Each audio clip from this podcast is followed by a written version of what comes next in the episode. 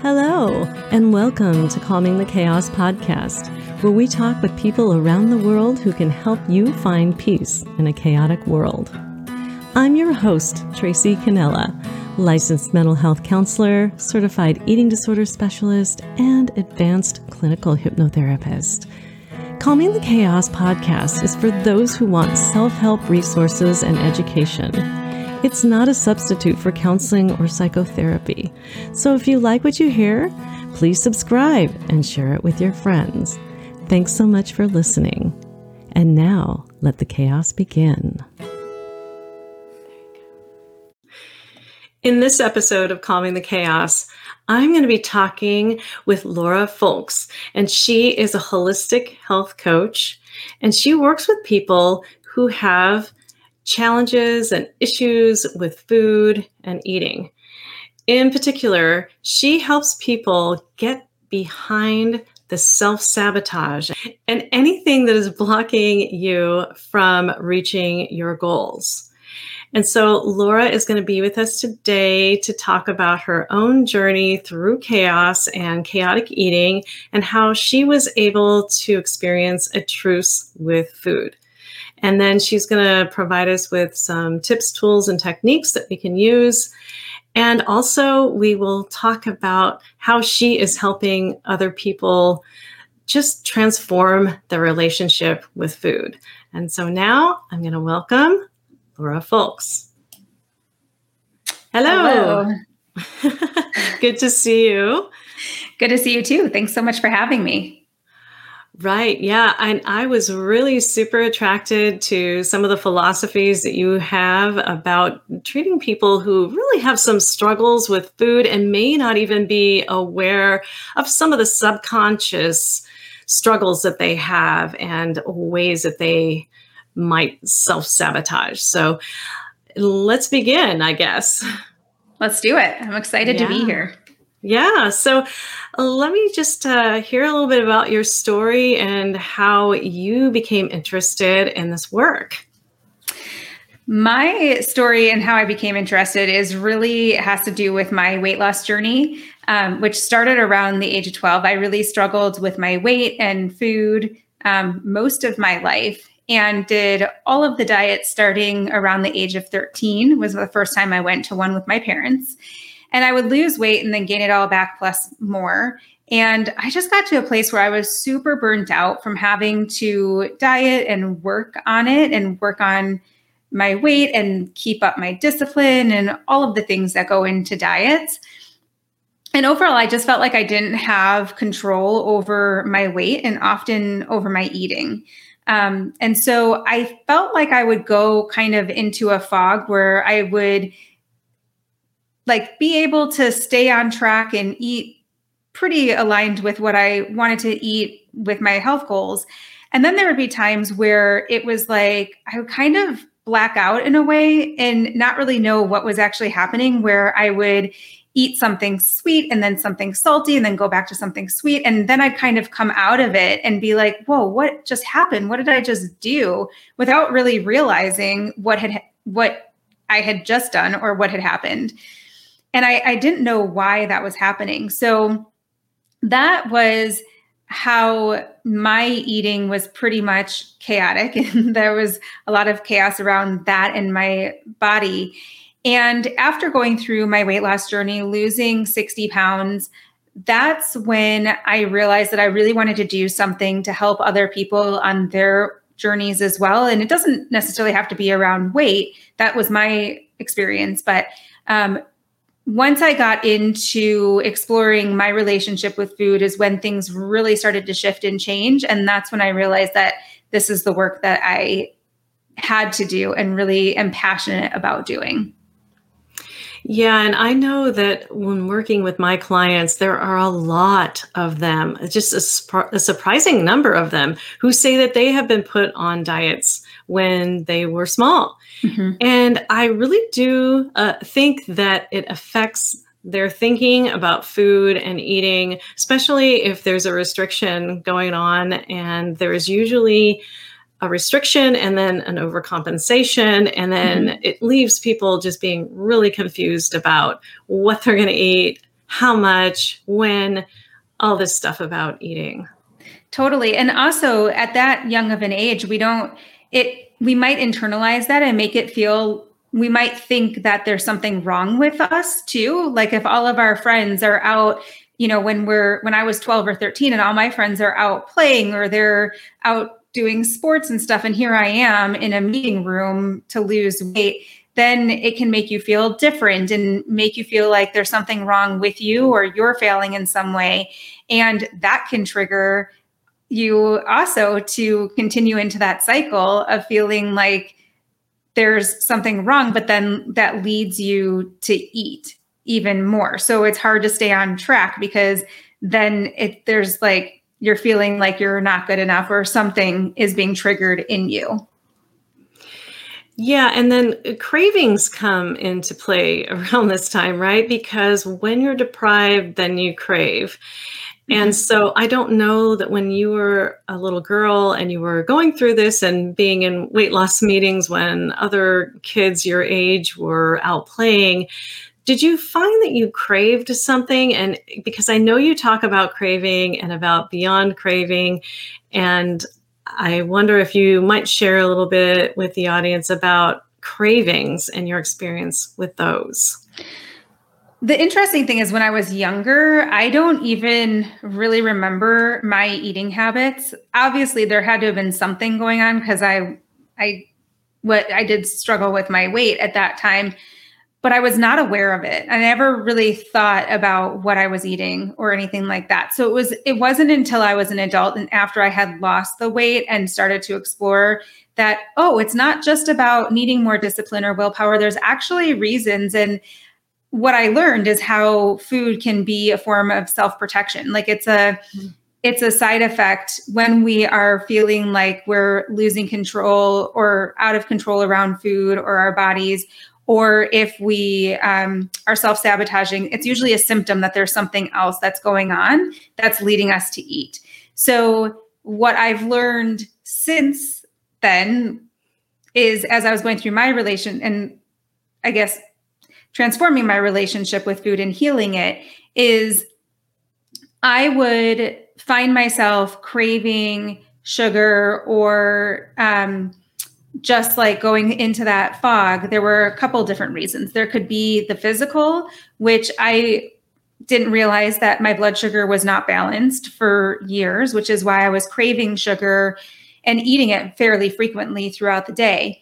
But then there's also the emotional side of it where anytime my story was triggered or like I was alluding to, if I felt like there was something wrong with me or I wasn't good enough in some way or I was misunderstood, that's when I would start to crave food or think about it obsessively and then end up eating. And so it can be challenging too to know whether it's a physical craving or an emotional craving. But there are those two different sides that can lead us to eat or to crave certain foods. And I think the difference in order to tell is if you're finding that you're craving something shortly after you eat and you are feeling like your energy is dipping, you get that like hangry feeling, you are arriving at a meal and you want to arrive at a meal where you are gradually getting hungry versus like being ravenous. Those are all signs that your blood sugar is not controlled and that you might be missing a macronutrient. That's where that physical piece comes in. The emotional piece is when we might have what can be complicated too, is you can have like a phantom hunger or you can have like just be emotionally craving something else. Is if there's a lot of guilt and shame around something, if it feels like a food choice, if there's like an insatiable craving for a food where it's like, I'll just have a couple of Oreos or a handful of M&Ms. And then before you know it, you've finished off like 8 to 10 Oreos or finish off a half of a bag of M&Ms, like a Costco-sized bag of M&Ms, and you didn't really want the food. That is probably more of an emotional craving. And that's where we want to look at and see what's actually contributing to that and leading you to eat. Because it's there's probably times where you've been able to have the 2 Oreos and move on from it, or the handful of M&Ms, and like that was satisfying. And then there's times where it's not. And so what's the difference between those 2 situations? And that's what we want to look at, is what was actually contributing to having more of that insatiable craving. And I like the way that you organized it between physiological and psychological or emotional. And it could be both, right? Mm-hmm. It could be both things working at the same time.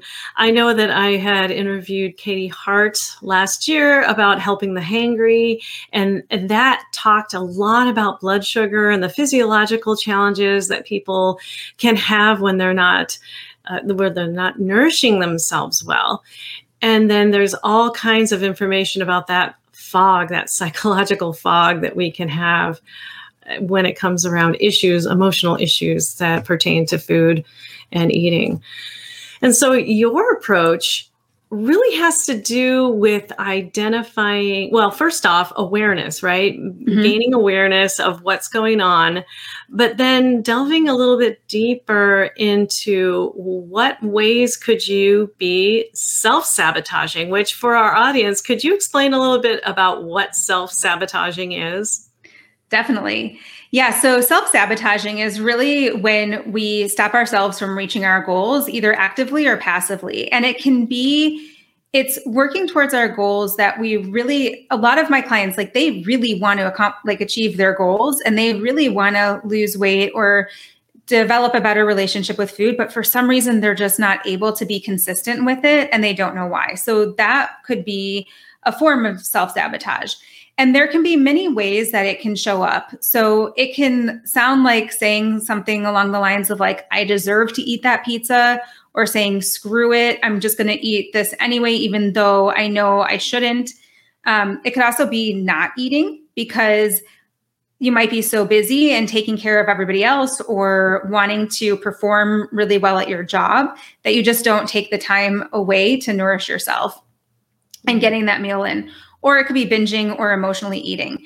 And what can be challenging with this is that even when we're in that like reward state and feeling like I deserve it, or screw it, and I'm just going to eat anyways, it can feel more of the deserve and the reward piece can feel innocent, because it's like, well, this is a reward. I deserve to do this. It's okay for me to do this. But if there's any guilt or shame around the food choice after you eat, or even if there's any gearing up beforehand, and then you feel like you're off track and you have to gear back up to get back on track, that's where there's probably some form of self-sabotage that's happening. And also to clarify that self-sabotage is not just around food. It can also be with exercise. It can be in your relationships. It can be in your career. It can be by mindless shopping. So finances, it can show up in so many different areas. And so the work that I typically do with my clients not only impacts their relationship with food, but it can impact many other areas of their life too. Right. So self-sabotage being, I am getting in my own way, either consciously or subconsciously, and this is preventing me from reaching the things that I really want to do, or on a conscious level, my goals, right? Mm-hmm. So here I am, I'm getting in my own way. So hence the term self-sabotage. And so I think you had said that you have explored your own self-sabotage, and not like you have to disclose anything or anything that you don't want to, but what did you learn about self-sabotage in and of itself, and how it's important when we're considering behaviors related to food and eating? For me, it was so eye-opening once I realized how my past was still controlling me, even not today, but 5 or 6 years ago when I was going through this process myself, to see how much that was still controlling me. So I was bullied a lot in middle school and in high school for my weight. And I always thought that just made me stronger, even though I was kind of a defensive person because of it.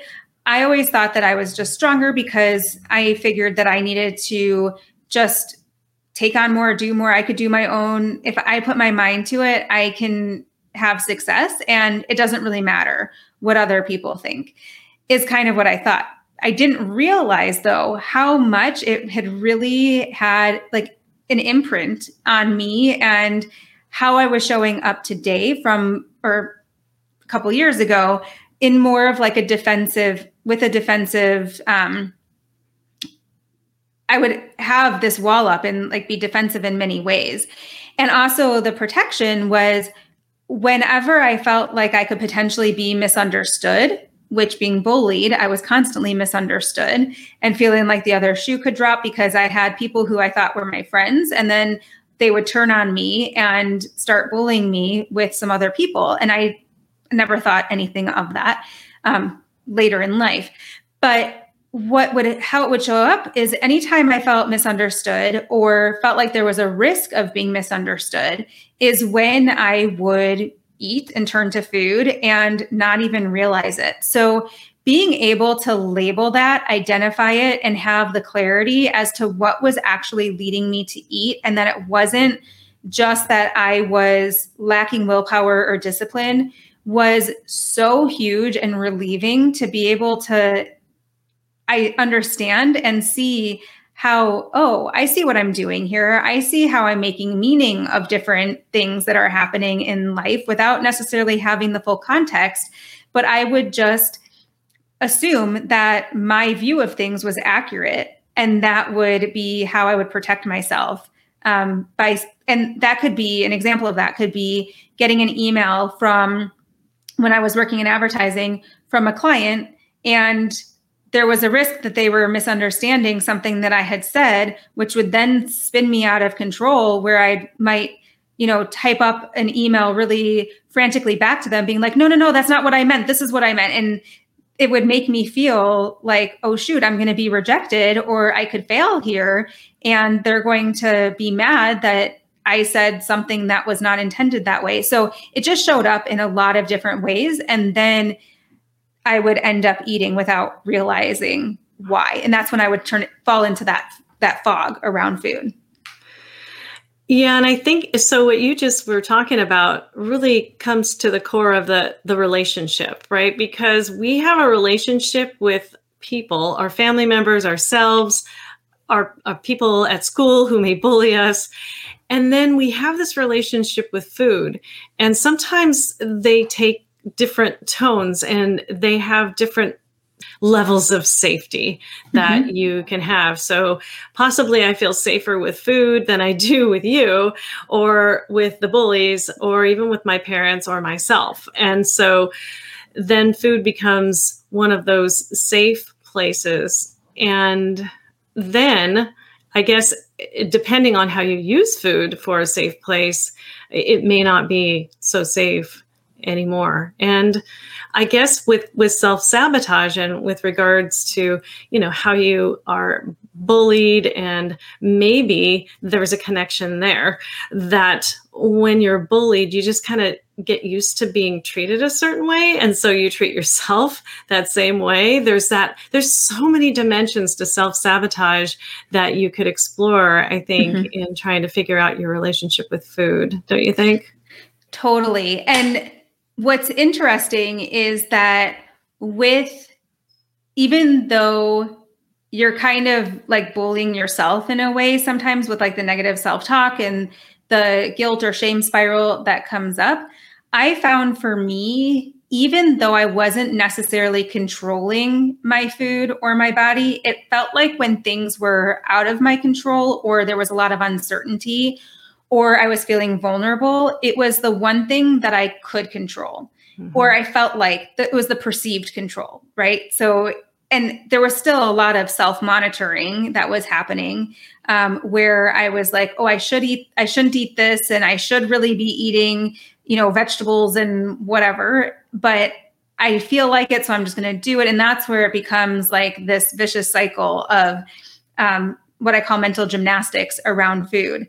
But yeah, I found that anytime I had that vulnerability, uncertainty, and felt like I was lacking control in some ways, that's the one thing. It was like a comfortable resting place almost, even though it was super uncomfortable. And that's where it's so confusing and frustrating because it's like, it's not serving you. But it's also, I think part of it too for me was I had this, I had kind of been conditioned to think and to know that the more effort I put into something, the more results I'm going to get out of it. And so with food in my body, it's like, well, if I just think about it more, if I just do more, if I'm just trying harder, then I'll get more results, even though they weren't always productive. It wasn't productive effort. Yeah. Well, so, you know, with self-sabotage and you getting in your own way, and I'm saying you as a collective you, not just you, I think that it's really important to understand that when we get in our way, sometimes we do it for a reason. We do it for a subconscious reason. One of the best examples I can think of with this is mother and daughter. They decide that they want to lose weight and both decide to go on an eating plan together. And one of them ends up losing quite a bit of weight and the other one does not. And so the one who loses weight may unintentionally and subconsciously sabotage their own goals because they desire to keep the relationship with the other one, whether it be the mother or the daughter. They don't want that person to feel bad about their inability to lose weight. Isn't that interesting, right? And so on a subconscious level, two people setting goals together can actually experience self-sabotage because the other one isn't doing as well. And they want to be in a relationship with this other person. I don't know if I'm making sense, but have you ever had any situation like this that you could see that, oh, this is clearly something that you are doing and that's hurting yourself, but it's actually helping some other area of your life? Yeah, I think that that's a great example. And with that person, what comes to mind with like the relationship is, I hear this even if there's not anybody else involved, where people have had success, they've lost weight, they're seeing forward movement and feeling like they have momentum.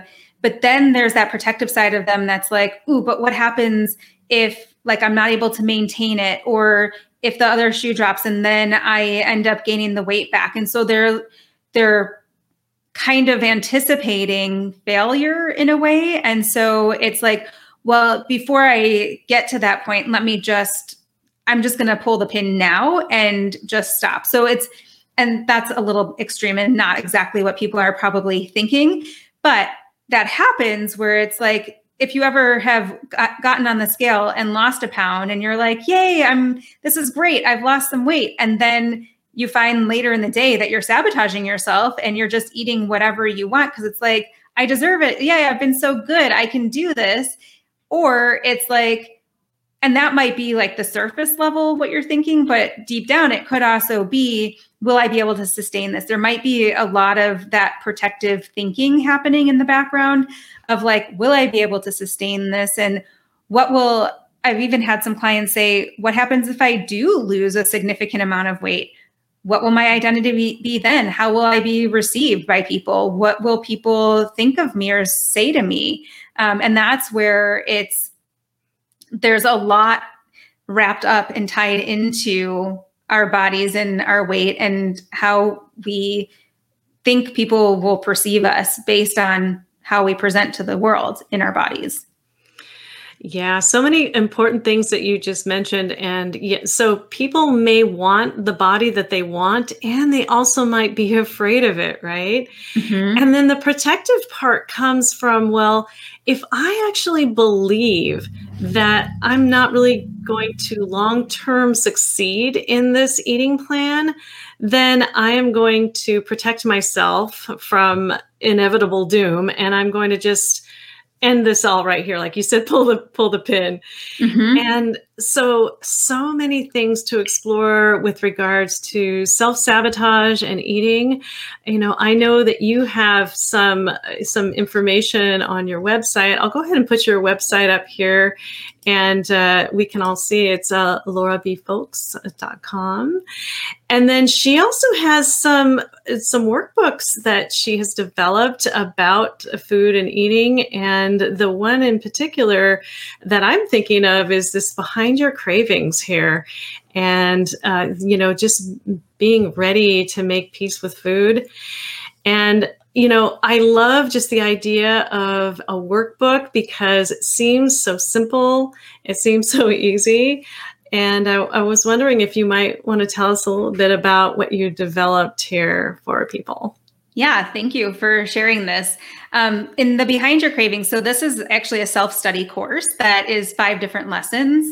And what it takes you through is really seeing what your triggers are. And there are 4 common triggers that typically lead us to eat, which are feeling tired, anxious, inadequate, or lonely.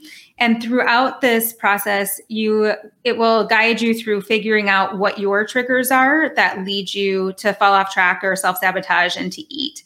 And then we also look at how you are protecting yourself with what we call some stress responses and how they are depleting your energy as the day goes on and lead you to eat. And then there's a couple of lessons in there too that go and give you some tools of how you can deal with those stress responses and how you can start to use different ways of thinking and different tools for when you are feeling like your energy has been depleted and are turning to food. There's tools there, as well as, because this work is hard and it can be really uncomfortable, there's some tools in there also of how to sit with that discomfort in a structured way so that you don't end up turning to food when you're feeling that. Outstanding. I love that. And so this is something that's available on Laura's website. And I would love to learn a little bit more about how you work with particular clients who have struggles with meeting their goals. Like, how do you get people motivated to continue on the path toward their goals as a coach? I find that often as we're going through the process, first of all, it's a very different approach and process. So it's the Truce with Food process that I take people through, which is what my health coach developed it and what I went through to go through and explore my relationship with food. And then I've now been certified in the approach and process. And what I find is that just by even in the first session that we go through, so first, before I get into that, I start out with a 40-minute curiosity call, which is free, and will talk to anybody who wants to share what their relationship with food is like, their challenges, what kind of support they're looking for. And then we can talk through, and I always say, bring your curiosity and I'll bring mine, and we can talk through to see what type of support would make the most sense for you. And then from there, we go into that discovery session. And the discovery session is an hour and 45-minute session where we're really getting to the bottom of and the root cause of why you fall off track and turn to food. And I find that just by going through that session and that process, there's an exercise that we go through to get really clear on your goals, but then and how life would improve immediately if you were to accomplish that. But then also we look at your good habits that you're doing that are helping you work towards your goals, the bad habits that are keeping you stuck from reaching them, where are some competing commitments, and we get into your story right off the bat. And the story is really something that was created earlier on in life typically, where you didn't have the full context of what was happening in a situation. And so you would internalize it and make it about you. And that's where I was talking about feeling misunderstood. For my story was about not wanting to be misunderstood. And if I was, then there was a potential that I could be rejected or fail. And by uncovering that, a lot of people feel like, oh, wow, okay.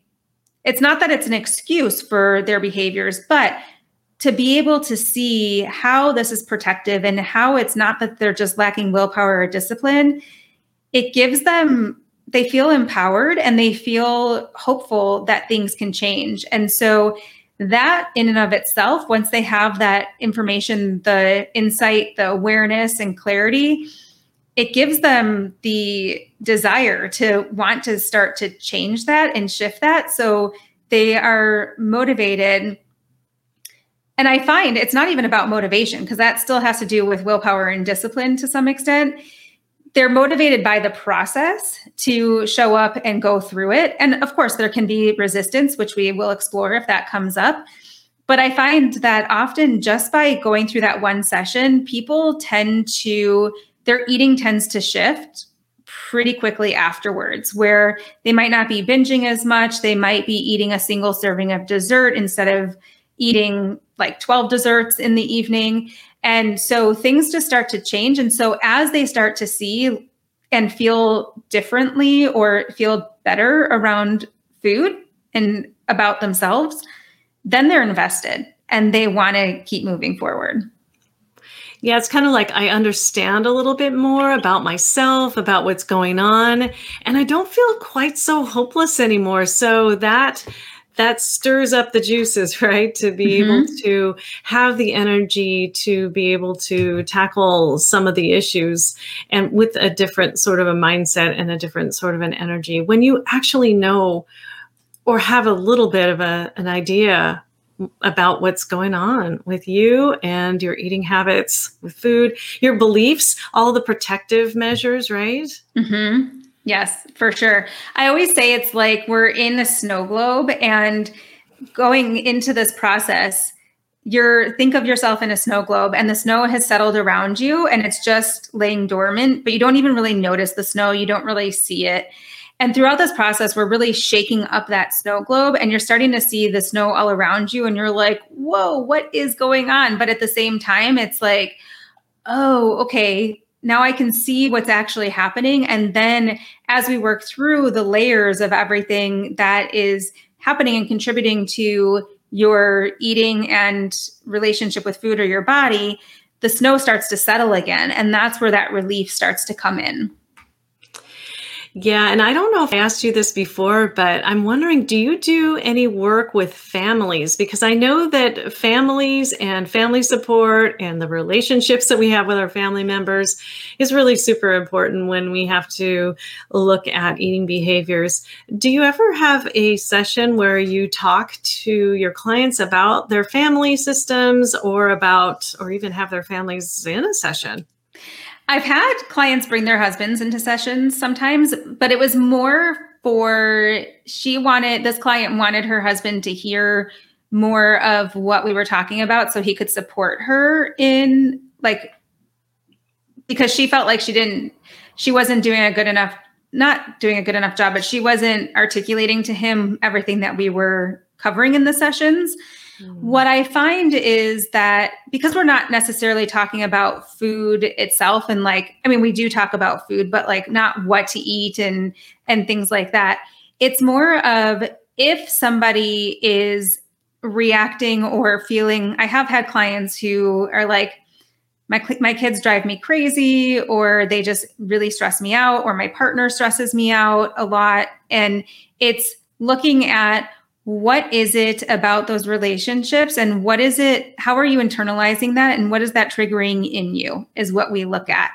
And I find that often what happens is that their relationships with their kids or their husbands or significant others tend to shift in some ways as well as they start seeing how they're reacting and responding. So a good example of that is I've had a couple of clients who would say that they hate making food for their families. And as we dug into that a little bit more, what they realized is them making food for their families, depending on what type of feedback they got. So if the kids didn't eat or if they didn't like the food, that was triggering in them that they were failing, they were a bad mom.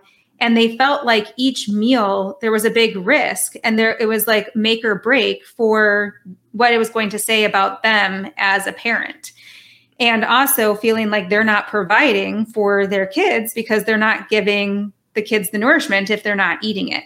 So it's a lot deeper than just, I don't like cooking. There's a lot more to it, which is why both of these clients, I have two of them that felt that way, they would mindlessly eat before making dinner and while cooking dinner, because there was so much that it was stirring up for them. And as we worked through that, then they realized that it wasn't it wasn't so important in not that it's not important, but they were able to see how it was, what it was triggering in them, and realizing that each meal wasn't going to make or break their kids or their relationship, and what that meal didn't actually say anything about them also, which helps to settle things.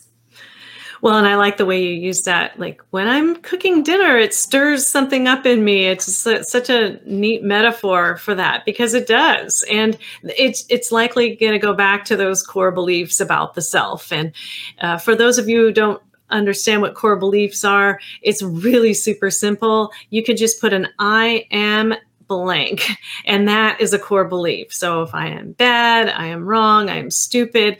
So any kind of core belief that it stirs up. And like what you just said so beautifully there, it can be triggered in some of the simplest ways. Mm-hmm. And then our behaviors change around it, and our moods change, and then our habits change. And well, it's nice to be able to have people like you to help us to sort this stuff out, for sure. Yeah, it's so challenging, and it's so hard, especially because it feels like it's the way things are, it's who we are, it's how we are, but it doesn't have to be that way. It's how we've been socialized typically. And when we can get clear on what's even happening, then we can start to reevaluate, like, what are my needs? Because a lot of times we don't even know what our needs or wants are and what's even happening. So in those cases, like, the behaviors can start to shift by testing to see what happens if you try a new behavior and experiment with it to see what really is at risk here. And even one client that I've been working with, just after the first session, she's like, man, I really have a lot of knee-jerk reactions and really catastrophize and think that things are so much worse than they really are. And just even by being able to see how much she's making things much bigger and more stressful than, and much riskier than they actually are, her anxiety levels have decreased significantly, because she's like, this stuff is not actually that important. And she didn't realize how much she was making things more stressful than they had to be.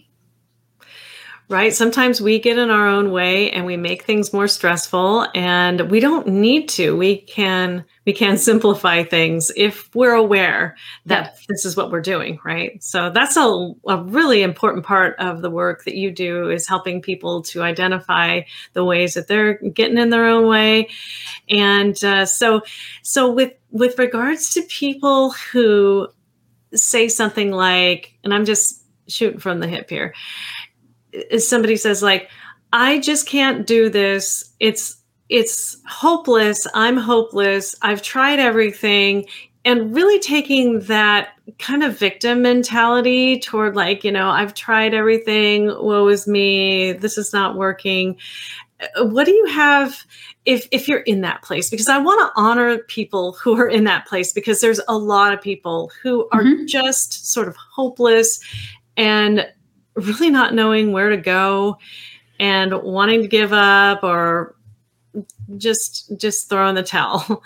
Yeah. What would you have to say to those sorts of people who really don't see a whole lot of hope for them in changing their habits with food and eating? It's really interesting, because I would say 95% of my clients are in that place. When they come to me, often in that curiosity call, they'll say, like, I'm just feeling really hopeless that things can change. Like, I've been working at this for so long. It's been a struggle for years and years. And I've tried everything. I know what to do, and I'm just not doing it. And I think trying a different approach can be really helpful. And it can be hard to take that leap and invest in another thing, in another program or something, a different type of approach, especially since there aren't a ton of people doing this type of work too. It can be hard to take that leap, but I can tell you that things can change. And like I said, just even going through that first session, people have a renewed sense of hope. After one session, I had a client say a couple of weeks ago, like, we're going to really move mountains here. And this is something that she had been struggling with for a really long time. And she's been in therapy for years. And she's like, you know, in therapy, I feel like we've been dancing around what's happening, but we've actually gotten to the root of what's happening in just like 3 sessions. And so she's feeling really positive that now that she knows what's actually happening, that now things can really start to shift and change. So I would just say, don't lose hope and just keep searching and looking for the right approach for you. And you may not, a lot of people don't even know that what the work that I do is even a thing or available. And not to say that my work is right for everybody, because it's not the right approach for everybody. But if it does seem like something that is, or if it's something, whatever type of approaches does feel like what the type of support you need, trying to find that out, search that out and find it, because there's only so much we can do on our own, and getting support or a coach or hiring somebody to help you to see your blind spots and get in, like doing things, seeing things that you don't even know, because you don't know what you don't know, right? So long story short is there is hope. Things can change. It's just a matter of finding the right approach and support for you. Yeah, absolutely. And we all have our special medicine, which is one of the things that attracted me to you, is that, you know, you have a different way of looking at you, seeing your relationship with food and eating in a totally different way. And so where my approach might be more clinical, or like sometimes on the side of woo-woo and I'm certified or whatever, you may resonate with somebody else. The language that you use is different than the clinical language. And I like that because it helps us to know a different type of medicine, right? And so I really appreciate the work that you're doing. I want to go ahead and put Laura's website back up again, and also just kind of highlight. So when you go onto her website here, and pardon me, I did put that cute little picture up there. That's not on her website, but that little picture is so cute there. I just wanted to put it there. Yeah. She talks about her services. And then there is an invitation for you to get a free workbook. And it's so cool that she has that option available. And so we've got a bunch of services, which we already looked at. And I think I'll just go ahead and highlight them now. You talked about the new client curiosity call, which is a 40-minute call, and then the discovery session, which is right there to the right. Yep. And then there's a couple of programs that you have as well, and some individual coaching sessions. You want to talk a little bit more about those sorts of things that you offer? Yeah, sure. The 90-day mini program, and then there's a 60-minute here, but what it really is that's all part of the 6-month program. So those are really the two programs that I have. They're both the Truce with Food program and process and approach that I take my clients through. The difference is the 90-day, like we were talking about earlier, where people feel like they've invested a lot of time and money into food, body, their weight. That's a really good place for people to start, where they want to dip their toe in the water and make sure that this is the right approach for them. And then so it's the first 3 months in the 6-month program. And then the 6-month program obviously goes much deeper. And what I always say is, like, the first 4 sessions, we're doing a lot of unearthing and a lot of digging up of what is leading to falling off track and self-sabotage. And then there's always tools and stuff throughout the process based on where you are, but we really get into more tools and getting into what we call self-authoring, starting around sessions like 5 and 6. And then we are really getting more into figuring out, like, what are your values?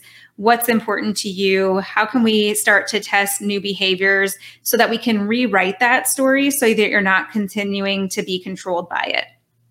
So that's really what we're doing throughout the programs.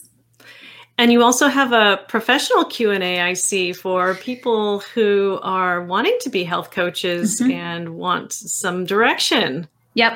Yeah, I get asked a lot to talk to people who are aspiring health coaches. And so I have that session on there. It's a half an hour session where people can just pick my brain and hear more about my experience of running a business as a health coach.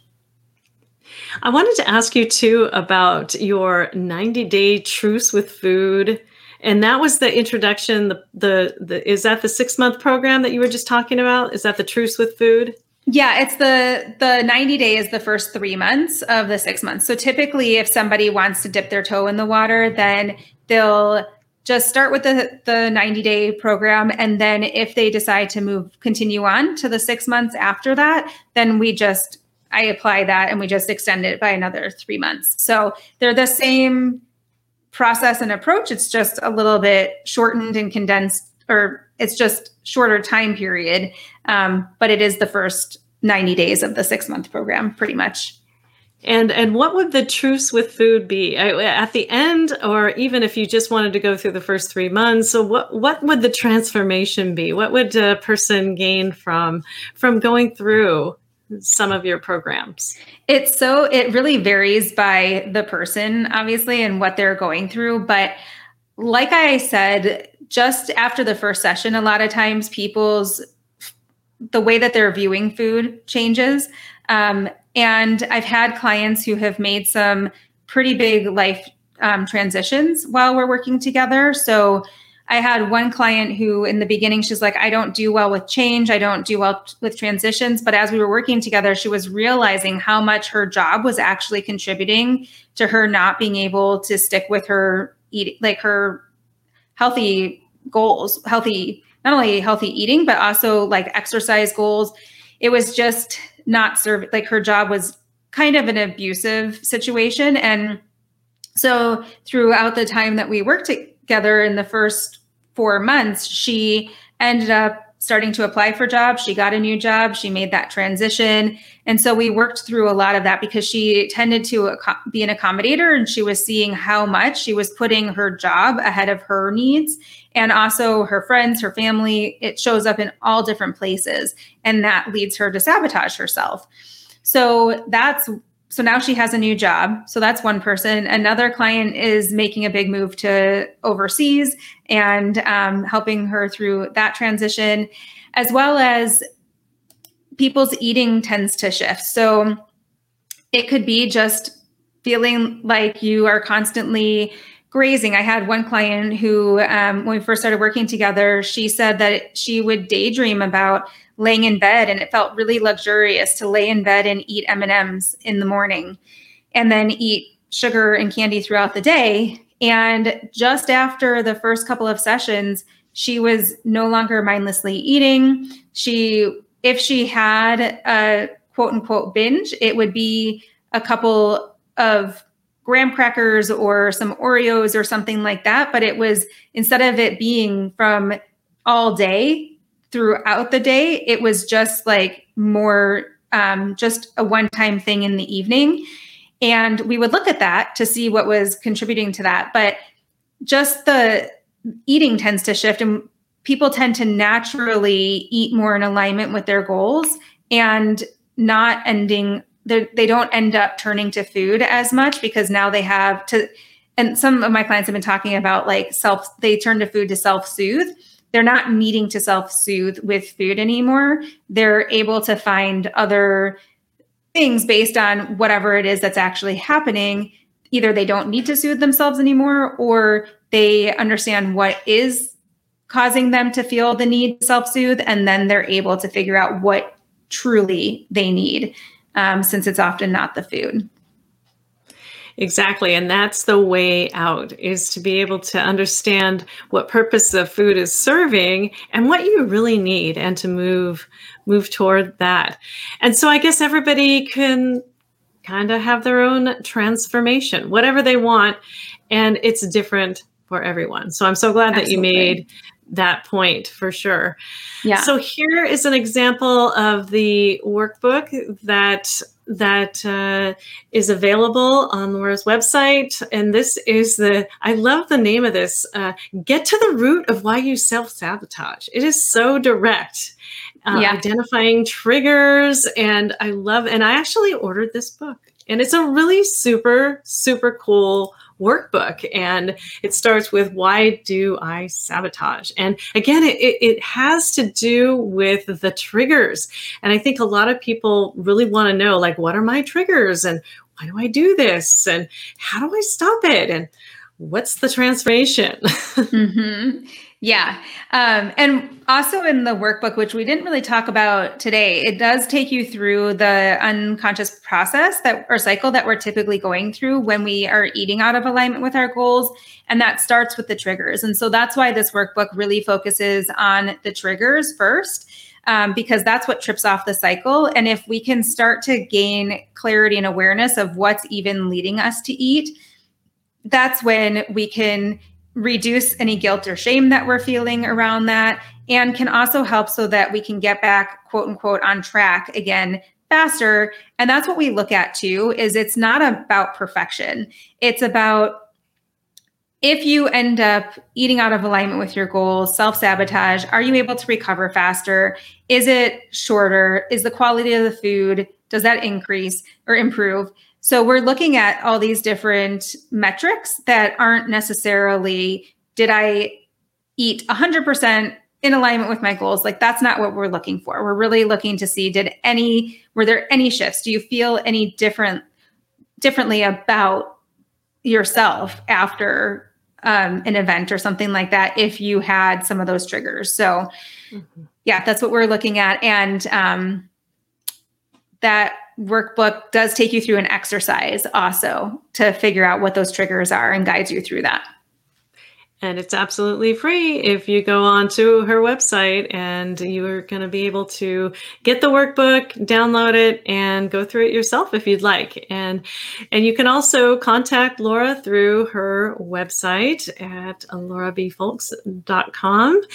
Laura, it's been so great having you here today. Is there anything else you'd like to say about the work you do, or any of the products and services that you have available for people to help them transform their relationship with food? First of all, thank you so much for having me. It's been so fun. And I love the work that you do and this podcast as well. And I just think that you're doing so many great things for people who might feel like their life is in chaos in certain ways, and helping to calm that is fantastic. In terms of any last thoughts, I think we kind of already touched on this, but just like, if you are feeling hopeless that things can change, and feeling isolated or feeling alone in your journey, you're not alone. There are other people who are going through that, and there are also people who can support you. Like I said before, we don't know what we don't know. And sometimes just even having that clarity and awareness and getting the support, taking that first step and asking for help is always the hardest. But it can also be so relieving, because a lot of times what we are resisting to look at and not wanting to explore is still controlling us. And when we can start to resolve it, when we can explore it, that's when it starts to dissolve. And that's where things free up for us in our minds and in our bodies as well. Yes. What we resist persists. I believe that's what it is, right? Yep. Yeah.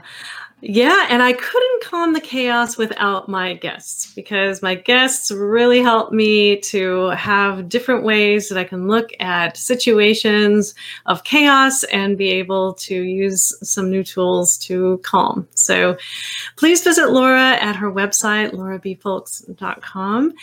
And then again, thank you so much for being with us today. I wish you well. And thank you for helping me and my viewers calm the chaos. Thank you so much for having me. Thank you for listening to Calming the Chaos podcast. If the information in this podcast has been helpful, please consider subscribing and share it with your friends. You can find this podcast on iTunes, Apple Podcasts, Google Music, Spotify, and on YouTube. You can also go to our podcast website at www.calmingthechaospodcast.com, where you can listen to all Calming the Chaos podcasts. Thanks so much for listening, and I look forward to sharing my next podcast episode with you. In the meantime, take care.